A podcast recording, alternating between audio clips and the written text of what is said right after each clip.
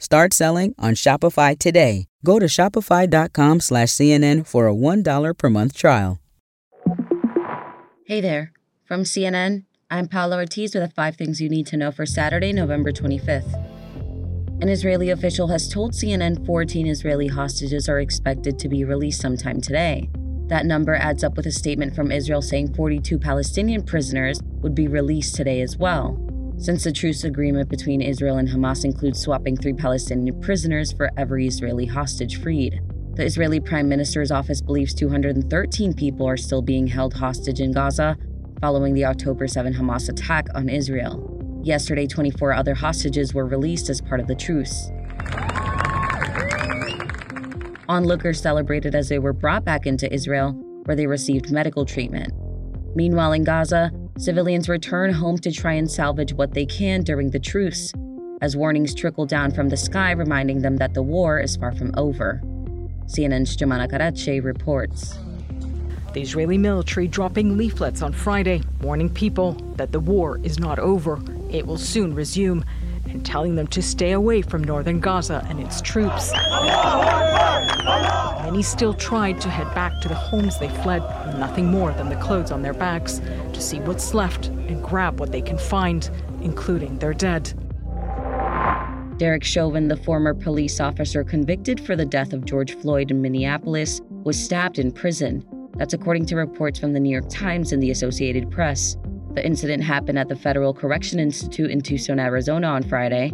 A source familiar with the incident told CNN that Chauvin is in stable condition. He was transferred to a hospital to be treated for his injuries. Minnesota Attorney General Keith Ellison said in a statement that Chauvin was, quote, duly convicted of his crimes, adding that, quote, he should be able to serve his sentence without fear of retaliation or violence. Chauvin is currently serving two concurrent sentences for his involvement in Floyd's murder. Meanwhile, in Ukraine, the country's Air Force saying they received the largest drone attack from Russia since the start of the war. Air defenses operated in six regions of Ukraine, intercepting 74 of the 75 drones that were launched at Kiev from multiple directions, the military said. Ukraine's Ministry of Energy says 77 residential buildings and 120 establishments lost power supply in Kiev because of the attack.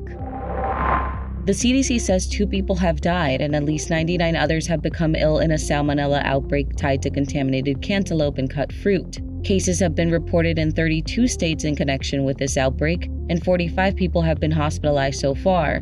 The two deaths were reported by health authorities in Minnesota. The CDC says it will continue to investigate the outbreak to identify any other cantaloupe or cut fruit products that may be contaminated. Recalled cantaloupes may have a sticker that says Rudy or Malichita with a number 4050. Health officials in Canada are also investigating, since some cases have been diagnosed in that country as well. Up next, the greatest of all time gets his own museum in his hometown.